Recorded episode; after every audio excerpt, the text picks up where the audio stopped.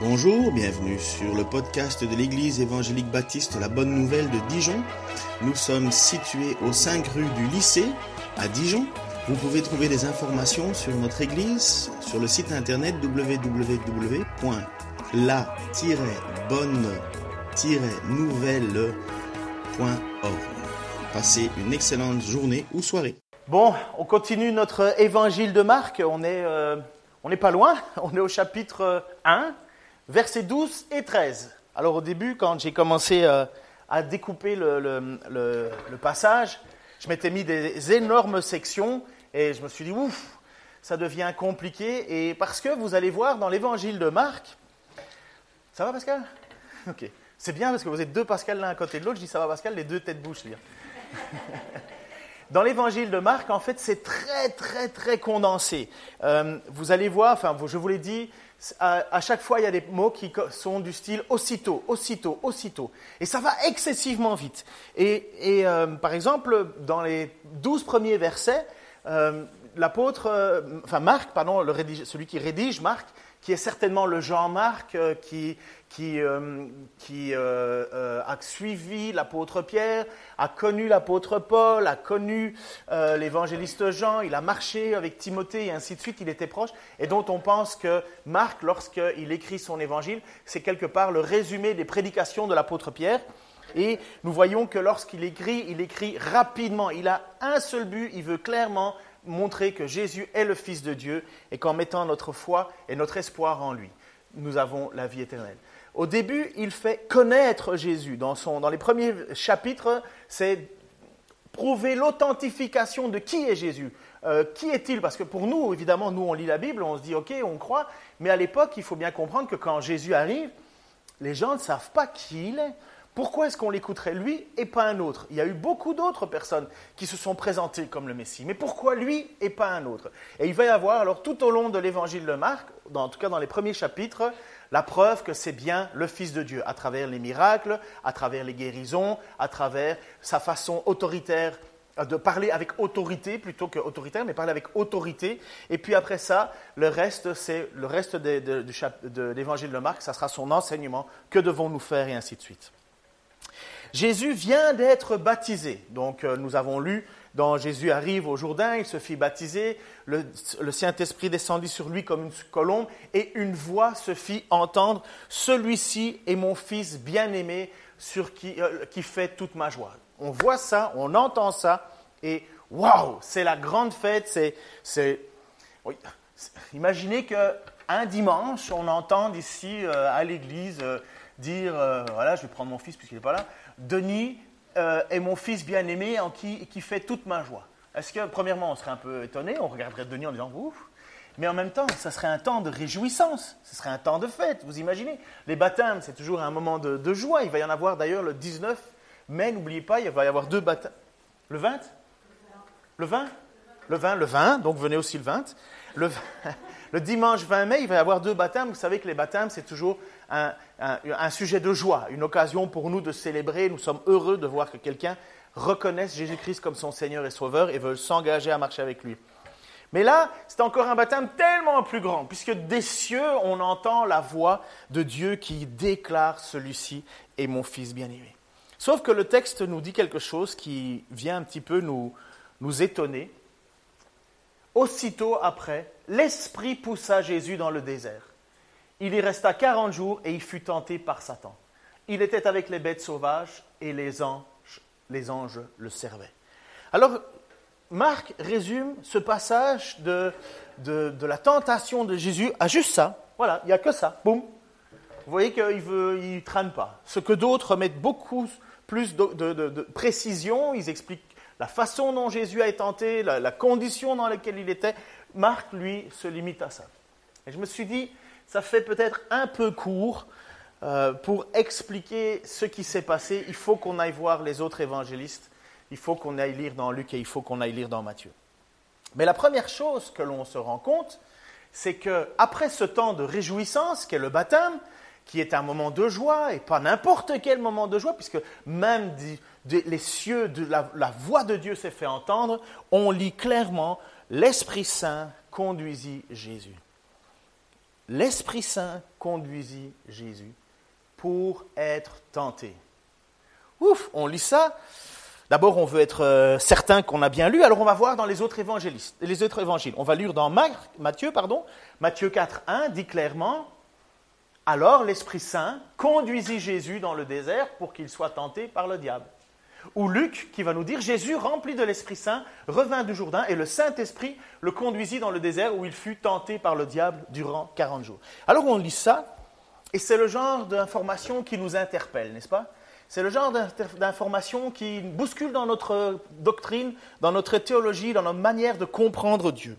On se dit, mais l'Esprit Saint, il n'est pas là pour nous protéger. L'Esprit Saint, il ne serait pas là pour nous, pour nous faire du bien. Est-ce que l'Esprit Saint ne serait pas là pour nous fortifier? Est-ce que Non, là, on voit que l'Esprit Saint le conduisit dans le désert pour être tenté par le diable. Alors là, on est obligé de se dire, il y a peut-être quelque chose que je n'ai pas compris dans la fonction de l'Esprit Saint. Que fait l'Esprit avec Dieu, avec Jésus? Que se passe-t-il? L'Esprit Saint, c'est l'action de Dieu, c'est Dieu qui agit.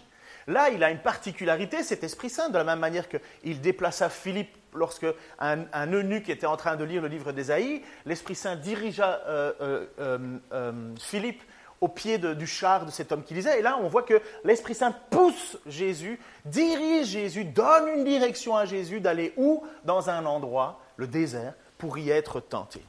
Boum Toute une partie de notre théologie vient de prendre un coup. On n'a peut-être pas bien compris ce que faisait l'Esprit Saint et on n'a peut-être pas bien compris ce que c'était que la vie chrétienne. Voilà moi comment moi je, réagis face à un texte comme ça. Je me dis, hum, ça colle pas avec les petites fleurs et les paillettes que j'ai l'habitude d'entendre. On est même gêné parfois, on est même embêté avec un texte comme ça. Mais si on est embêté, c'est qu'il y a quelque chose que l'on doit transformer en nous, une compréhension, quelque chose qu'on n'a pas vu. Parce qu'en fait, on sait très bien que dans un texte que Jacques écrit, Jacques qui est certainement le, frère du Seigneur, il dit, tu peux mettre le passage s'il te plaît, que personne devant la tentation ne dise, c'est Dieu qui me tente. Car Dieu ne peut pas être tenté par le mal et il ne tente lui-même personne. Lorsque nous sommes tentés, ce sont les mauvais désirs que nous portons en nous qui nous attirent et nous séduisent. Puis le mauvais désir conçoit et donne naissance au péché, et le péché, une fois parvenu à son plein développement, engendre la mort. Ne vous laissez donc pas égarer sur ce point, mes chers frères. Tout cadeau de valeur, tout don parfait nous vient d'en haut, du Père qui est toute, lumière et en qui il n'y a ni changement ni ombre de variation. Ah, mais qu'est-ce qu'on fait avec ce passage-là Et le fait de ce qu'on vient lire, authentifié par les trois évangélistes, le Saint-Esprit poussa Jésus dans le désert pour y être tenté. Et là, nous voyons que personne devant la tentation ne dise que c'est Dieu qui me tente. Ouf On fait quoi? Une solution? Alors, il faut savoir que le mot tenter, en fait, est neutre dans notre texte. L'Esprit Saint poussa Jésus dans le désert pour y être tenté. Le mot est, est tenté est neutre. Et c'est le contexte qui va donner la, fonction. Ou bien on est en tentation, ou bien on est en épreuve. Tenter, c'est passer par l'épreuve. Le diable tente. Le diable, c'est celui qui va être le tentateur, c'est son nom, le tentateur. Mais le Dieu nous fait passer des épreuves. Nous disons donc, comme je vous vois, on a deux trucs, deux possibilités. Ou bien on croit que Dieu tente, et si on croit que Dieu est le tentateur, on se trompe, puisqu'il y a bien écrit que personne, lorsqu'il passe par la, difficulté, considère que c'est Dieu qui le tente, mais ce sont nos propres désirs. Ça, c'est la question, en fait, pourquoi Jacques euh, écrit ça. C'est parce que c'est facile de dire euh, Ah, c'est pas moi hein, qui, qui ai péché, c'est Dieu qui m'a envoyé une épreuve, et euh, j'ai pas pu. C'est Dieu qui m'a envoyé une tentation et j'ai pas résisté, j'ai péché. C'est pas de ma faute, c'est la faute à, Dieu. J'ai déjà entendu ça un jour dans, dans, une discussion. À qui la faute? À qui la faute? Sous-entendu, c'est la faute de Dieu. Vous imaginez? Déclarer à qui la faute? À Dieu en disant que Dieu est en faute? Ça, c'est ce que Jacques dit. Oh, oh, Dieu ne tente personne. Il n'est même pas tenté lui-même. Donc, lorsque nous disons cela, et Jacques dit attention de mettre ça sur le dos de Dieu. C'est ton propre péché qui a, qui a enfanté la convoitise. Et la convoitise a donné naissance à la mort. Mais là, pour Jésus, on est dans une autre situation. Nous pourrons dire que, après ce moment extraordinaire que Jésus vient de passer, le ciel qui s'ouvre, le Saint-Esprit descend sur lui, l'authentification qu'il est bien le Fils de Dieu en qui il fait toute sa joie, il va y avoir à ce moment-là, et c'est la même chose pour nos vies chrétiennes, à nous, il va y avoir l'authentification de ce que nous disons être. La vie chrétienne, c'est ça. Le texte dit bien clairement, aussitôt après, l'Esprit poussa Jésus dans le désert et il y resta quarante jours et il fut tenté par euh, Satan. Le désert, c'est un endroit qui en général sonne négatif. Le désert, c'est un endroit de danger, c'est un endroit de solitude, c'est un endroit de chaleur, c'est un endroit hostile où rien ne pousse. Ce n'est pas un endroit où il y a la vie. N'est pas la même tentation que quand Adam et Ève étaient dans le jardin d'Éden. Là, c'était la luxure, la luxuriance, c'était magnifique. Jésus est dans un endroit hostile, terriblement hostile. C'est un endroit où la chaleur vous accable le jour et où le soir et la nuit, le venin peut vous attaquer parce qu'il y a des scorpions, il y a des serpents, il y a toutes sortes pardon, de bêtes sauvages.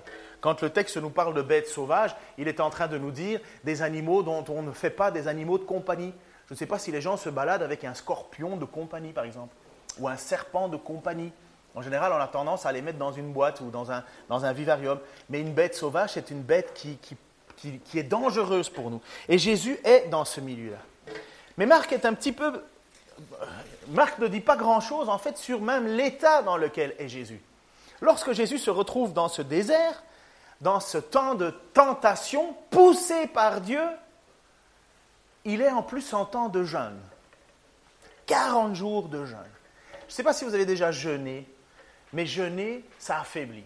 Alors une journée de jeûne, ça passe. Deux jours, ça commence à faire mal. Trois jours, on a mal de tête, et ainsi de suite. Quatre jours, on reprend le dessus, le, corps commence, enfin le, cerveau qui a besoin de sucre va chercher les graisses et compagnie. Et donc, je vous dirais que entre le premier et le troisième jour, c'est difficile. À partir du quatrième jusqu'au, je vais dire, vingtième jour, on est bien. On n'a pas énormément de force, mais on est bien. Et à partir du vingtième jour jusqu'au suivant, là, il ne faut pas vous demander grand-chose, hein, parce que vous êtes abattu. Et en fonction des réserves que vous avez, ça peut prendre plus ou moins de temps. Mais je, m'avance, mais je ne pense pas que Jésus était très très obèse.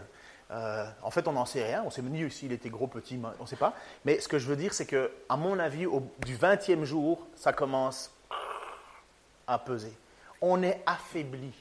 Et Jésus, lui, quand il passe cette tentation, non seulement il est dans un endroit hostile à l'extérieur, mais à l'intérieur, il est affaibli. Il est dans une situation où c'est pas du tout à son avantage. Et donc, voilà ce que le texte que Matthieu omet, mais que je pense qu'il est important que l'on regarde aujourd'hui. Je l'ai pris dans Matthieu 4, 3 à 11. Alors, je vais le lire pour ceux ou qui j'ai peut-être été, j'ai pris peut-être un peu trop petit euh, l'écriture. Le tentateur, donc Satan, c'est un de ses noms, Satan, le tentateur, celui qui tente, s'approcha et lui dit Si tu es le Fils de Dieu, ce qui vient d'être déclaré au baptême, si tu es le Fils de Dieu, ordonne que ces pierres se changent en pain. Au bout de 40 jours, c'est bien la première chose que tu as envie, 40 jours de jeûne, c'est bien la chose que tu as envie, c'est de manger. Qu'est-ce que Jésus répond? Il est écrit, l'homme n'a pas seulement besoin de pain pour vivre, mais aussi de toute parole que Dieu prononce. Là, il y a une interversion avec Luc et Matthieu. Matthieu, Matthieu met la deuxième chose. Alors le diable le transporta dans la cité sainte. Ce que Luc fait après, Luc va dire le diable transporta sur une très haute montagne, mais voilà, c'est la même chose. Alors le diable le transporta dans la cité sainte, le plaça sur le haut du temple et lui dit, si tu es le Fils de Dieu, lance-toi dans le vide, car il est écrit, il donnera des ordres à ses anges à ton sujet, ils te porteront sur leurs mains pour que ton pied ne heurte aucune pierre. Et Jésus lui dit, il est aussi écrit, tu ne forceras pas la main de ton Seigneur, du Seigneur ton Dieu. Le diable transporta encore un autre, sur une autre haute montagne. Là, il lui montra tous les royaumes du monde et leur magnificence. Puis il lui dit, tout cela je te le donnerai si tu te prosternes devant, toi pour, devant moi pour t'adorer, pour m'adorer, pardon. Alors Jésus lui dit, va-t'en, Satan, car il est écrit, tu adoreras le Seigneur ton Dieu et c'est à lui seul que tu rendras un culte. Là-dessus, le diable le laissa et voici que des anges vinrent et se mirent à le servir. Ce que, ce que euh, Marc résume en disant il fut tenté 40 jours au milieu des bêtes sauvages et des anges. C'est pas qu'il y avait un festin de bêtes sauvages qui dansaient avec des anges et ainsi de suite, parce que j'ai entendu des trucs allégoriques mais phénoménal. Il y en a qui dit mais voyez, c'est comme une préfiguration qu'un jour les anges et les animaux et la terre entière viront ensemble et que c'est pourquoi il faudrait aimer les bêtes sauvages et ci, cela. Wow, wow, wow. Jésus est au milieu du désert dans un endroit difficile, dans un endroit de crainte, de, solitude. À l'intérieur, il est abattu et il est attaqué par le diable, en plus qu'il le pousse à bout. Et le texte, moi je ne crois pas que le texte nous parle que de trois tentations de Jésus. Moi je pense qu'il y en a eu bien plus que ça, puisque d'autres passages nous disent que pendant 40 jours il fut éprouvé. Mais voilà ce qui nous est transmis. Et qu'est-ce que fait le diable à ce Jésus? Qu'est-ce que fait le diable dans la vie du croyant qui se fait baptiser? Nous, on a un souci dans notre manière chronologique de faire le baptême. Il faut savoir qu'à l'époque, le baptême, c'était automatique.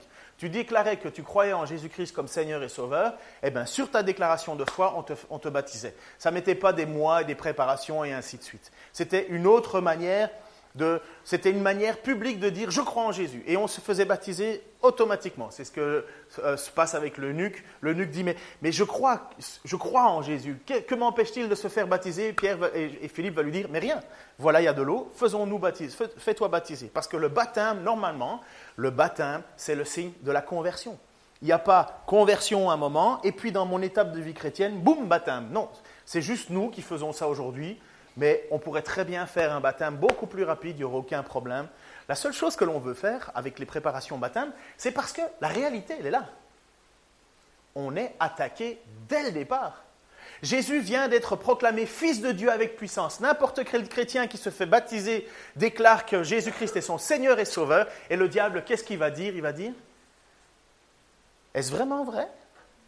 Es-tu vraiment le Fils de Dieu? Es-tu vraiment enfant de Dieu? On n'est pas enfant de Dieu à la naissance, on est enfant de Dieu lors du baptême, lors de la conversion. Es-tu vraiment enfant de Dieu? Et alors le tentateur est là et il va commencer à nous tenter et à vivre des, il va vivre moments difficiles.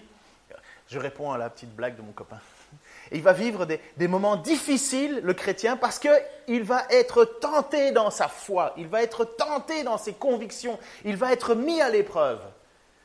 Si Jésus avait raté cette épreuve, est-ce qu'il aurait été déclaré fils de Dieu avec puissance? Mais nous, dans notre vie chrétienne, qu'est-ce qu'on croit? Malheureusement, et c'est tellement vendu ça dans les supermarchés de la chrétienté, vous allez voir, faites-vous baptiser, vous allez vivre une vie, vous allez planer à 10 cm du sol, vous n'allez vivre aucun moment difficile, vous allez vivre la bénédiction, la surbénédiction, l'apothéose. Et puis en fait, la majorité des chrétiens, qu'est-ce qu'ils vivent? Ils vivent ce que le texte nous dit. Ils vivent ce que la vie chrétienne est. C'est une lutte, une lutte de persévérance, une lutte de, de, persévérer dans ce que l'on croit, dans ce que l'on a déclaré, parce qu'il y a un tentateur qui veut nous faire douter sans arrêt. Ah, mais je ne ressens pas Dieu. Oui, mais Dieu, il a dit, qu'il serait avec nous chaque jour jusqu'à la fin des temps. Mais je ne le ressens pas. Mais on se... de ce que tu ressens, voilà comment Jésus a répondu au diable. Il est écrit, il est écrit, il est écrit. Et qu'est-ce que nous on dit, chrétiens, qui lisons si peu notre Bible? Qu'est-ce qu'on dit au diable quand il nous attaque? Est-ce qu'on est encore capable de dire il est écrit est-ce qu'on est capable de croire que quand on est tenté, la seule réponse valable, c'est la parole? Est-ce qu'il y a d'autres moyens? Est-ce qu'on se met à chanter en disant, tiens, en chantant, peut-être que je vais revivre une joie? Ouais, le, roi Saül vivait ça. C'est pourquoi David jouait de la musique lorsque le roi Saül était pris par des mauvais esprits ou par une espèce de, dépression, parce que voilà, Dieu lui a envoyé sa royauté. Il disait que David jouait de la harpe et que ça le calmait. Mais la réalité, dans un combat spirituel, la seule chose que nous avons comme autorité, c'est la parole de Dieu. Le diable n'en a que faire du reste. Mais il ne peut rien quand on lui dit il est écrit. Là-dessus, le diable le laissa. Résistez au diable et il fuira loin de vous, dit Jacques. Et voilà que cette tentation, elle est là, comme pour tout croyant. Il y a un moment, le diable va dire, mais tu crois quoi exactement? Qu'est-ce que tu vis? Alors il faut faire attention de nos difficultés. Parce que parfois on s'invente des épreuves et en fait c'est simplement le fruit de notre non-obéissance. Le diable, quand il attaque, il attaque pour nous faire désobéir, pour nous faire faire l'inverse de ce que Dieu veut. Lorsque vous souffrez, euh, vous faites bien si vous souffrez comme chrétien. Mais si vous souffrez comme euh, euh, vous mêlant des affaires des autres ou, en fait, ou en commettant un péché, c'est juste la conséquence de vos actes. Mais il y a des moments où on est attaqué, mais vraiment au fond de nous, dans notre cœur, parce qu'on est en train de défendre la foi dans laquelle nous avons décidé de vivre, dans laquelle nous avons reconnu Seigneur Jésus-Christ comme notre Seigneur, notre Sauveur. La première attaque, c'est toujours le doute. Moi, personnellement, là, quand je me suis, quand j'ai donné ma vie à Dieu, lorsque, à un certain moment, j'ai plus eu d'amis. Pourquoi? Parce que j'étais dans la drogue, j'étais dans mes, je faisais la fête tout le temps et ainsi de suite. Et voilà que petit à petit, j'avais décidé de ne plus toucher à la drogue. Enfin, ça, c'est vraiment Dieu qui m'avait lavé, mais vraiment lavé. Et puis, il y a un moment là où tu te retrouves tout seul. Tu n'as plus d'amis. Tu n'as plus d'amis, tu n'as pas d'amis vraiment euh, croyants hein, à l'église, parce que la première chose que l'on fait toujours, c'est dire Ouais, il est bête, je veux pas lui parler, comme tout le monde. Hein. On pense toujours qu'on est meilleur et que nous sommes euh, la, bénédiction de l'église et que les autres, c'est personne. Mais non, j'étais là, j'étais tout seul. J'étais tout seul, moi qui passais mes week-ends à faire la fête. Ça commençait en général le mercredi soir et ça terminait le mardi. Je passais mon, temps à faire la fête. Là, je me retrouve tout seul, tout seul. Et puis, à un certain moment, voilà le diable qui vient m'attaquer personnellement en me disant elle est belle, hein, c'est chouette ta vie chrétienne. Hein. qu'est-ce que tu t'amuses. Hein. Et là, honnêtement, il y a des moments où j'étais mais triste, un peu plus encore triste quand tu avais toujours les moralistes de l'Église qui te disaient faut pas faire ci, faut pas faire ça, parce que j'avais donné ma vie à Dieu, j'avais pas encore arrêté de fumer, j'avais pas encore arrêté de fumer la cigarette. Donc j'étais là en lutte parce que je savais très bien que c'est pas que alors j'avais toujours le bon moralisateur du dimanche qui disait un chrétien ne fume pas. Je le savais, comme si j'avais besoin de l'entendre, je le savais. Je n'avais pas quelqu'un qui me disait gentiment, est-ce que tu veux que je prie avec toi pour que tu puisses euh, arrêter de fumer? Ça, ça m'aurait fait du bien. Mais non, il y a toujours celui. Bon, bref. Mais donc j'étais en lutte, j'étais en lutte. Et puis il y a un moment où j'étais vraiment en crise en me disant, mais est-ce que, que, est-ce que ma vie chrétienne, c'est vraiment une chouette chose? Alors que j'étais lavé, alors que j'ai fait des choses dont je suis honteux d'en parler aujourd'hui, j'avais été purifié, lavé par le sang de Dieu, il y a un moment où le doute vient t'attaquer. Et c'est là où, heureusement, que j'ai eu des, personnes qui m'ont encouragé à revenir à l'écriture. Ils me disaient, mais, mais lis, mais lis, prends du temps pour lire. Ouais, souvent la phrase, ouais, lis ta Bible, lis ta Bible. Et souvent, et on ne peut que dire ça aux gens. Un chrétien doit lire sa Bible. Ou en tout cas, placer ses yeux dans la parole parce que c'est la seule chose la seule chose qui ne passera jamais. La parole de Dieu ne passera jamais. Ce qui est écrit est écrit. C'est pourquoi Jésus a la puissance de dire au diable, il est écrit. Et le diable, il est, doué. Hein. Il, est, bon parce qu'à un certain moment, il va prendre la parole et il va dire, oui, mais il est aussi écrit que... Et c'est là qu'il faut alors un petit peu aller plus loin dans la forçon. Il ne faut pas juste l'écouter pour l'oublier, cette parole. Il faut qu'on la médite. Comme on vient de lire, un passage qui nous dit, que le Saint-Esprit envoya Jésus pour être tenté dans le, dans le, désert. Et nous lisons un autre passage qui dirait, oui, mais tu ne peux pas être tenté, puisque ce sont tes propres... Dieu ne tente pas. Alors on est là et on ne sait plus trop ce qu'on doit comprendre. Mais Jésus, lui, quand on lui dit une vérité, il dit, il plaça, il dit, si tu es le Fils de Dieu, lance-toi dans... Car il est écrit, il donnera des ordres à tes anges. Oui, il est écrit, mais l'apôtre... Et Jésus va lui répondre, c'est vrai, c'est vrai qu'il est écrit ça. Mais il est dit aussi que tu ne forceras pas la main de ton Dieu. Il y a un moment, j'étais tout jeune converti. Vous savez que, enfin, vous avez imaginé que mon parcours, il était un petit peu en dents de scie. Et je me souviens qu'à un certain moment, j'étais allé à une réunion des jeunes. Et j'étais parti, mais, mais oh, avec Dieu, moi, je vais tout réussir. Et à un certain moment, je traverse la rue, main dans les poches, devant le club de jeunes. Une grosse rue, hein. Et euh, je, je vais de l'autre côté, je marche, et je regarde même pas s'il y a une voiture ou pas. Et puis il y a un gars qui me dit euh, Mais ça va pas ou quoi T'es fou Et moi je lui ai répondu comme si j'étais un héros de la foi. Je dis Mais moi j'ai la foi. Vous imaginez comment ça a dû prendre du temps pour Dieu me construire hein Mais j'étais convaincu à ce moment-là, je me souviens bien. Hein je dis, et c'est moi qui l'ai regardé en disant, hé eh, les gars, vous n'avez pas l'assurance de votre salut, vous? J'aurais été malin, moi, de le dire ça à l'hôpital. Ou bien la tête dans le pare-brise du gars. Tiens, je ne pensais pas que vous étiez Jésus. Voilà, tu vois. Non, mais enfin bref. Mais vous voyez, Ça se construit une vie chrétienne. Le, le baptême, ce n'est que le début de la vie chrétienne. Ce n'est pas. C'est à la fois le commencement et la fin. Nous avons placé notre espoir dans ce qui est la chose importante. Nous avons reconnu Jésus-Christ comme Seigneur et Sauveur personnellement, et le diable vient pour faire quoi? En fait, Dieu permet au diable d'authentifier la foi que nous proclamons. C'est exactement ce que Job a vécu. C'est exactement ce que d'autres ont vécu.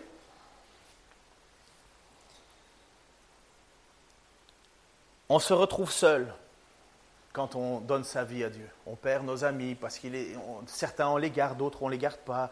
On a des distances parce qu'on proclame notre foi, on a qui ne veulent plus nous voir et ainsi de suite. On, nous prend pour des. Moi, moi, quand je travaillais à la police, on m'appelait euh, le curé ou le pasteur ou pasteur ou quoi que ce soit euh, euh, parce qu'on nous, on nous, on nous, met un peu de côté, ainsi de suite, parce qu'on nous, on, on n'a pas une persécution physique, nous, ici, c'est une persécution morale. On ose très peu dire que l'on est croyant et ainsi de suite. Et, et dans, c'est des épreuves, si on veut. La seule chose que l'on perd, c'est un peu de reconnaissance, mais en fin de à quoi ça sert d'avoir les reconnaissances de gens qu'on ne croit pas en ce qu'ils croient d'abord? Puis, euh, et ainsi de suite. Mais bref, on se retrouve dans notre tentation. Et ces tentations, elles ont, ces tentations, ces épreuves que Dieu nous envoie, elles ont pour force de vérifier entre l'ivré et le bon grain. Parce que ce ne sont pas ceux qui déclarent Jésus est Seigneur qui sont sauvés, ceux qui font la volonté de mon Père.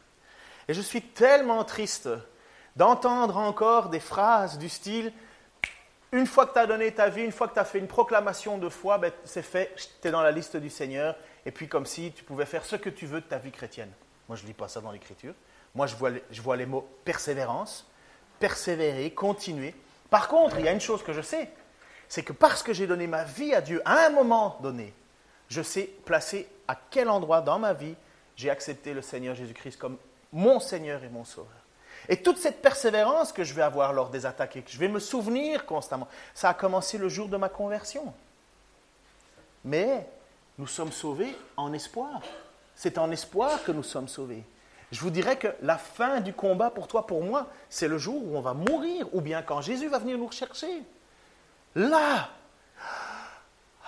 plus de larmes, plus de combat, désormais dans sa présence, je serai avec lui, on l'a chanté. Mais ça, ça va être la fin. Depuis maintenant le jour de ta conversion, comme pour Jésus, il y a le diable qui sans cesse veut te faire douter de ce que Jésus a accompli pour toi. C'est même pas toi qui l'as accompli, c'est lui. Et toi, tu t'accroches, tu t'accroches. Et moi, je crois que Dieu a le pouvoir de nous garder. Mais je crois que Dieu ne fera jamais l'économie de nous faire passer par des épreuves. Il ne l'a pas fait pour Jésus, il ne le fera pas pour nous. Mais nous plaçons notre foi. Vous savez pourquoi? Parce que la chose la plus précieuse que vous avez, c'est votre foi. Et la foi, Dieu, il la met à l'épreuve. Il la purifie, sans arrêt, sans arrêt. Parce qu'il y en a qui proclament la foi mais qui ne l'ont pas. Et il suffit d'un tout petit peu d'épreuve pour que ça s'arrête. Vous connaissez la parabole du semeur? Euh, je, laisse pour celui, parce qu'on va, on va le prêcher dans Marc chapitre 4, mais la parabole du semeur, c'est ça. Quelqu'un qui sème la parole, et les trois premiers terrains, il y a un terrain ce qui est au milieu du chemin, c'est pas bon, ça s'arrête. J'arrête là parce que j'ai promis que j'attends. Je, je laisse ça pour celui qui fait Marc 4. Mais nous avons un autre passage dans 1 Jean, chapitre 2, 18 et 19, euh, chapitre 2, versets 18 et 19. Petits enfants, c'est Jean qui écrit, c'est la dernière heure, et comme vous avez appris qu'un antichrist vient, il y a maintenant plusieurs antichrists. Ils disent anté ou anti. Moi, je dis antichrist. Antéchrist, ça voudrait dire avant-Christ. Mais comme il n'y a pas eu de avant-Christ à la création du monde, je préfère antichrist. Mais bon, ça c'est. Mais là, ils disent antéchrist, des Christ qui viendraient avant Christ. Par là, nous connaissons. Ça a été rapide l'explication peut-être? Ok, mais c'est parce que ce n'est pas le sujet, alors c'est pour ça. Je, veux vous dire que c'est. Bref, oubliez ça. Erase. Erase. Alors, voilà, écoutez bien ceci. Par là, nous connaissons que c'est la dernière heure. Ils sont sortis du milieu de nous. Donc, Jean, il parle de l'Église. Il y a des gens qui sont sortis de l'Église. Mais ils n'étaient pas des nôtres. Car s'ils eussent été des nôtres, ils seraient demeurés avec nous. Mais cela est arrivé afin qu'il soit manifeste que tous ne sont pas des nôtres. L'apôtre Jean il dit, ben, dans l'Église, il y a des gens qui ont quitté. Mais s'ils avaient été vraiment des nôtres, ils ne nous auraient pas quittés. C'est ce qu'on appelle la persévérance des saints. Quand tu es sauvé, tu es sauvé. Si tu quitte ce salut en Jésus-Christ, si tu, te mets à, proclamer autre chose que l'évangile en Jésus-Christ, autre chose que la foi en Jésus-Christ, ben, c'est que tu n'as jamais été des nôtres. C'est que tu n'avais pas placé ta foi dans le Seigneur. Même chose, il va parler d'un certain Démas. Paul, dans 2 Timothée, il va dire Viens au plus tôt vers moi, car Démas m'a abandonné par amour pour le siècle présent, et il est parti pour Thessalonique. Vous voyez qu'il y a des personnes qui, même dans l'Écriture, sont, tentées, vivent des moments difficiles, leur foi est éprouvée, mais leur foi n'est pas approuvée. Leur foi est éprouvée comme tous les autres, mais leur foi n'est pas approuvée. Ils abandonnent S'ils abandonnent, c'est qu'ils n'étaient pas des nôtres. C'est ce que Jean va dire. Il y a la même chose, je vous ai parlé d'un magicien, Simon, il y a quelque temps, qui lui-même s'était fait baptiser, avait écouté la prédication de Philippe, et quand Pierre arrive, Pierre le maudit, parce qu'il lui dit, quoi, tu as voulu acheter le, le Saint-Esprit, mais tu es fou, maudit. Donc là encore, quelqu'un qui avait l'apparence d'un croyant, mais qui n'était pas un croyant, parce que lorsqu'il est passé par l'épreuve, il n'a pas été approuvé. Je vous ai déjà dit cela, je vous l'ai déjà dit et je vous le redis encore. Une vie chrétienne, une foi qui n'est pas éprouvée, ce n'est pas une foi. Celui qui voudra vivre pieusement, ça veut dire voudra vivre comme Dieu le veut, sera éprouvé. C'est évident, évident. Pierre, notre apôtre Pierre, a vécu ces deux situations excessivement difficiles. Il a vécu ce que c'est qu'être éprouvé. Mais je vais vous dire un truc avant de dire ça. Être éprouvé, ce n'est pas réussir l'examen à chaque fois. Ce n'est pas réussir l'examen à chaque fois. Il y a des fois où on est éprouvé et où on tombe. Si vous pensez qu'on peut perdre votre salut, vous l'avez déjà perdu depuis longtemps. Vous savez ça? Si vous croyez qu'on peut perdre son salut, ça fait longtemps qu'on l'a déjà tous perdu ici. Non, on est éprouvé parce qu'on traverse des situations où Dieu veut faire grandir notre foi en nous, notre confiance en nous, notre abandon en lui. Et il y a des fois où on tombe et on est obligé de se relever en diminuant un tout petit peu la fierté intérieure qu'on avait pour la remettre juste à ce niveau-là en disant je ne mérite rien si ce n'est que ta grâce. Et il y a des fois où on traverse l'épreuve et on est juste heureux de ne pas avoir cédé à la tentation. Prenez le cas de notre Pierre. Matthieu 16, 15, 19. Donc Jésus dit cela, Jésus déclare, il dit, mais vous, leur dit-il, qui dites-vous que je suis? Jésus questionne en disant, mais finalement, qu'est-ce que les gens pensent de moi? Simon Pierre lui répondit, Eh, tu dis pas au revoir, toi, mon ami? Au revoir. Simon Pierre répondit, tu es le Christ, le Fils du Dieu vivant. Jésus reprit la parole, salut mon pote, et lui dit, Tu es heureux, Simon, fils de Jonas, car ce n'est pas la chair et le sang qui t'ont révélé cela, mais mon Père qui est dans les cieux.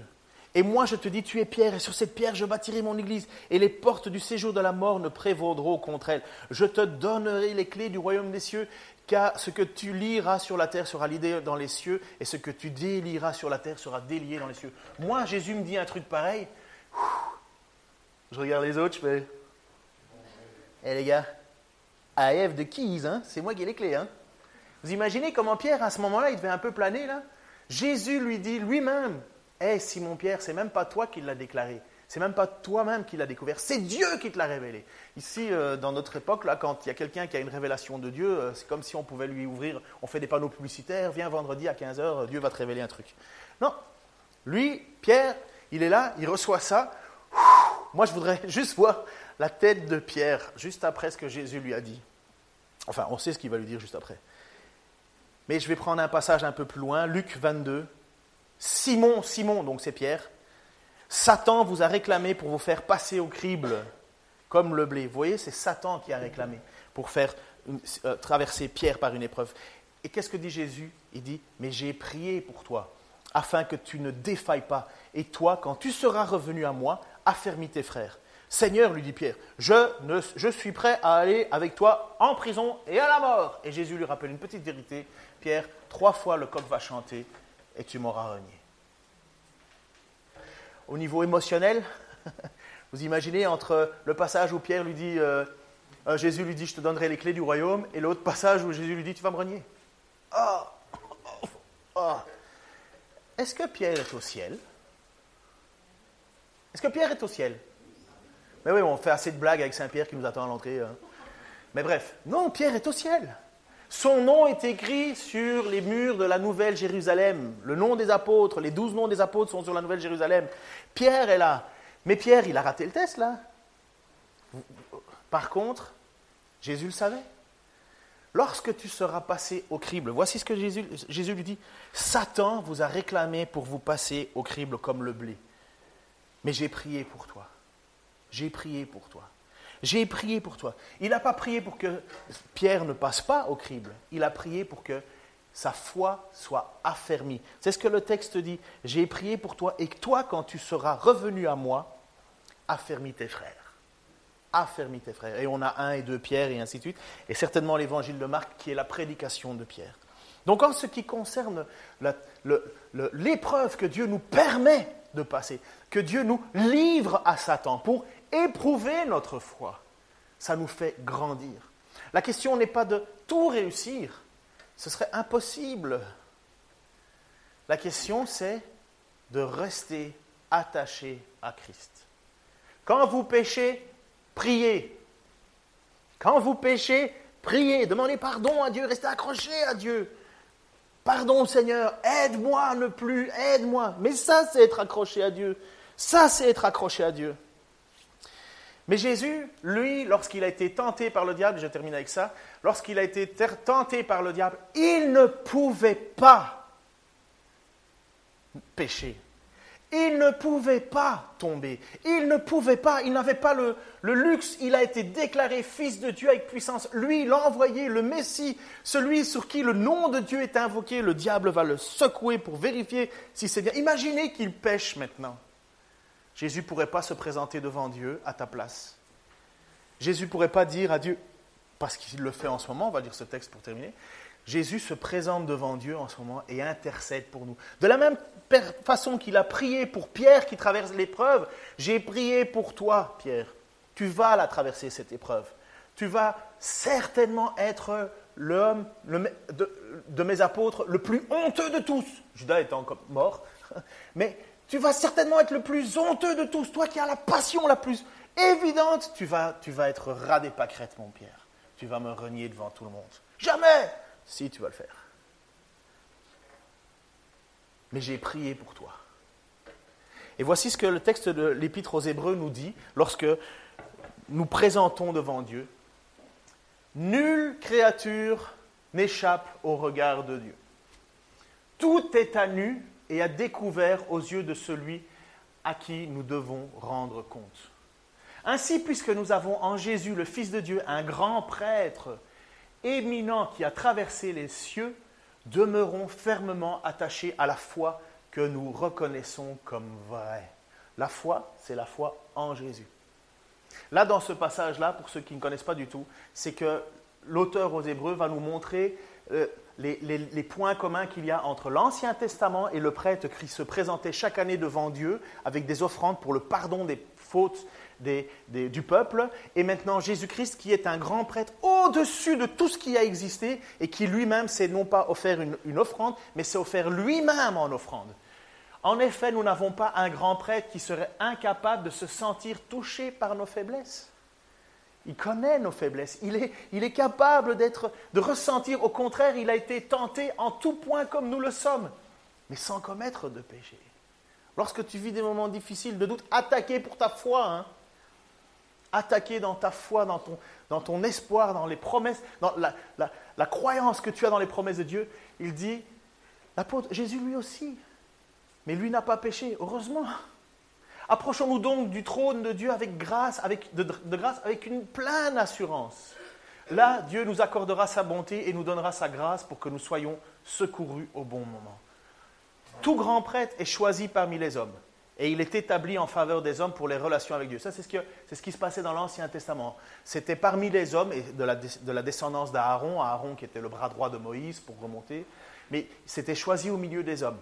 Il est chargé de présenter à Dieu des offrandes et des sacrifices pour les péchés.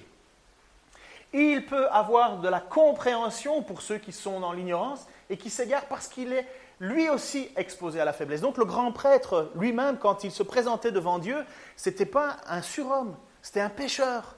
Et lui-même devait présenter à Dieu une offrande pour son propre péché.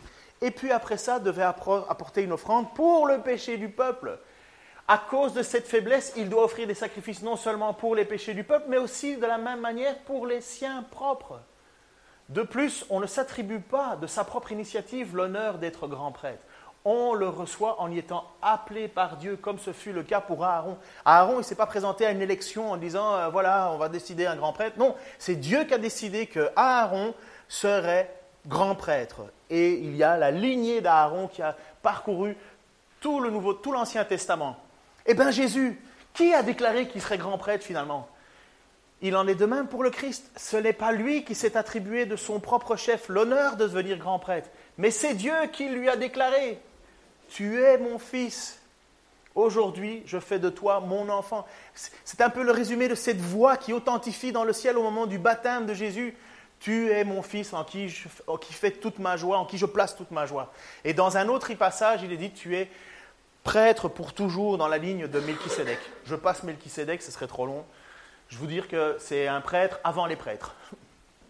Ainsi, au cours de sa vie sur terre, Jésus, avec de grands cris et des larmes, Jésus, avec de grands cris et des larmes, à présenter des prières de supplication à celui qui pouvait le sauver de la mort. Mais quand nous, toi, tu vis des moments difficiles, est-ce que c'est un grand cri et des larmes dans le secret hein? Voilà, ce qui, mon avis, ce qui s'est passé dans le désert. Et il a été exaucé à cause de sa soumission à Dieu. Bien qu'étant fils de Dieu, il a appris l'obéissance par tout ce qu'il a souffert. Et c'est parce qu'il a été ainsi amené à la perfection qu'il est devenu pour tous ceux qui, qui lui obéissent l'auteur d'un salut éternel. Dieu, en effet, l'a déclaré grand prêtre dans la lignée de Melchisédek. Jésus, à travers grands cris, larmes, obéissance, a acquis ce niveau de pouvoir être reconnu par Dieu comme grand prêtre, celui qui va s'offrir lui-même pour tes fautes. Alors est-ce que quand tu vis des moments difficiles, des moments de, de doute, de... est-ce que c'est normal? Oh oui. Est-ce que c'est bien? Oh oui. Est-ce que tu devrais les éviter? Oh non. Est-ce que tu dois tout réussir? Tu dois réussir à ne pas abandonner la foi en Jésus. Et si tu tombes deux fois, relève-toi deux fois. Et si tu tombes trois fois, relève-toi trois fois. Et s'il faut qu'on te pardonne sept fois, eh ben, on te pardonnera sept fois. Et si on doit te pardonner sept fois, soixante-dix-sept fois, eh bien Jésus le fera. Parce que Jésus ne nous enseigne pas quelque chose qu'il n'applique pas lui-même. Seigneur Dieu, merci pour ta grâce, ton amour. Merci parce que tu es le Dieu justement qui s'est offert pour nous. Ah Seigneur, tu as vécu ce temps difficile dans ce désert. Seigneur, certainement accablé, attaqué de toutes parts, Seigneur. Mais pour nous, tu l'as fait pour nous. Tu l'as fait pour nous qui certainement traversons nous aussi d'une manière ou d'une autre des temps de désert, de sécheresse spirituelle, des temps de solitude où on a l'impression que rien ne se passe. Mais Seigneur, tu es là. Ta parole nous dit que tu intercèdes pour nous en faveur, en notre faveur devant le Père. Tu le dis dans ta parole, Seigneur. Lorsque Pierre a été attaqué, tu as dit que tu avais prié pour lui. Et Seigneur, tu pries pour nous, tu intercèdes pour nous. Je te prie pour chacun d'entre nous pour que notre foi en toi soit épurée.